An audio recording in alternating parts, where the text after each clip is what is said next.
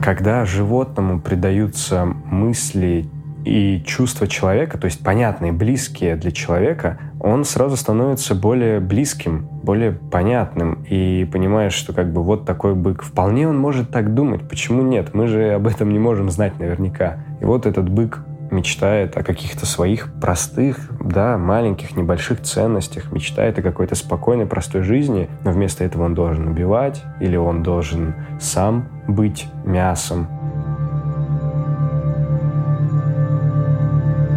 Я на самом деле еще раз более осознанно взглянула на проблему животных в нашем мире.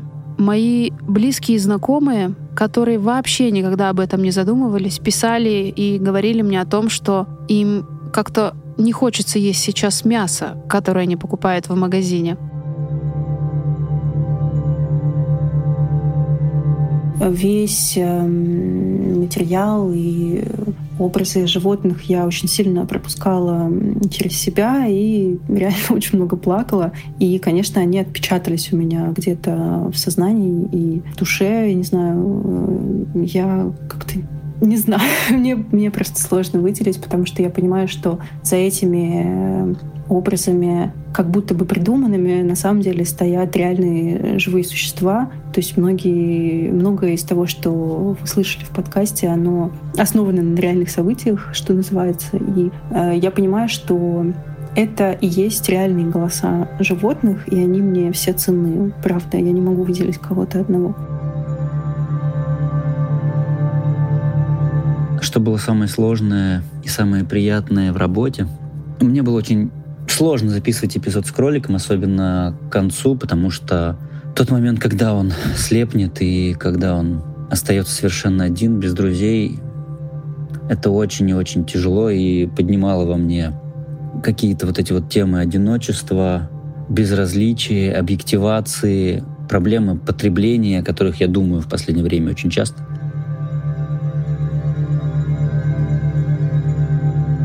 Практически каждый эпизод вызывал у меня огромное чувство эмпатии, порой и слезы и сожаления. Надеюсь, что такая форма повествования, где животные будто бы сами рассказывают свои истории, поможет нам заметить проблему и перестать ее игнорировать.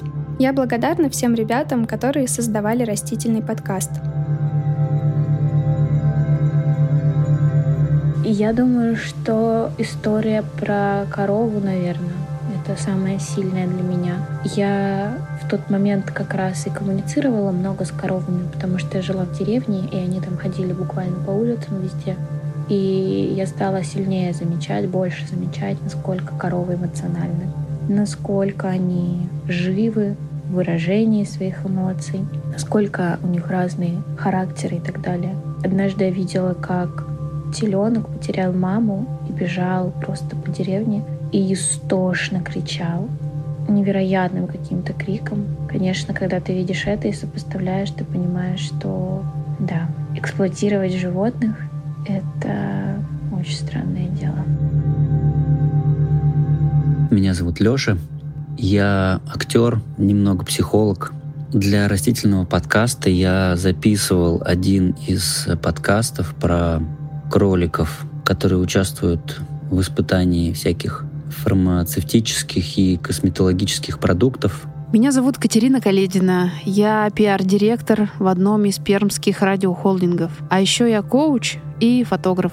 В растительном подкасте я озвучивала корову, страдающую такую мечтательную корову, у которой в итоге все закончилось хорошо. Меня зовут Катя Лисун. Я сценарист растительного подкаста в этом сезоне. Конечно же, мне близки ценности подкаста. Это первое, на чем мы сошлись с ребятами, создателями этого проекта, идеологами его. Я очень люблю животных и много лет думаю о том, как человечество могло бы выстроить эту эмпатию и близкую связь с живыми существами для того, чтобы перестроить собственную культуру взаимодействия с ними.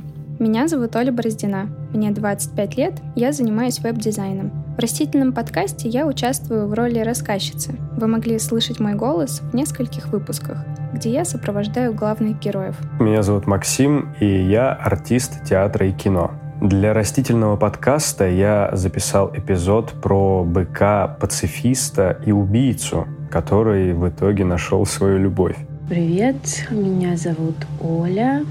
Я разрабатывала стратегию продвижения SMM и писала тексты. Я стала больше думать да, о сокращении.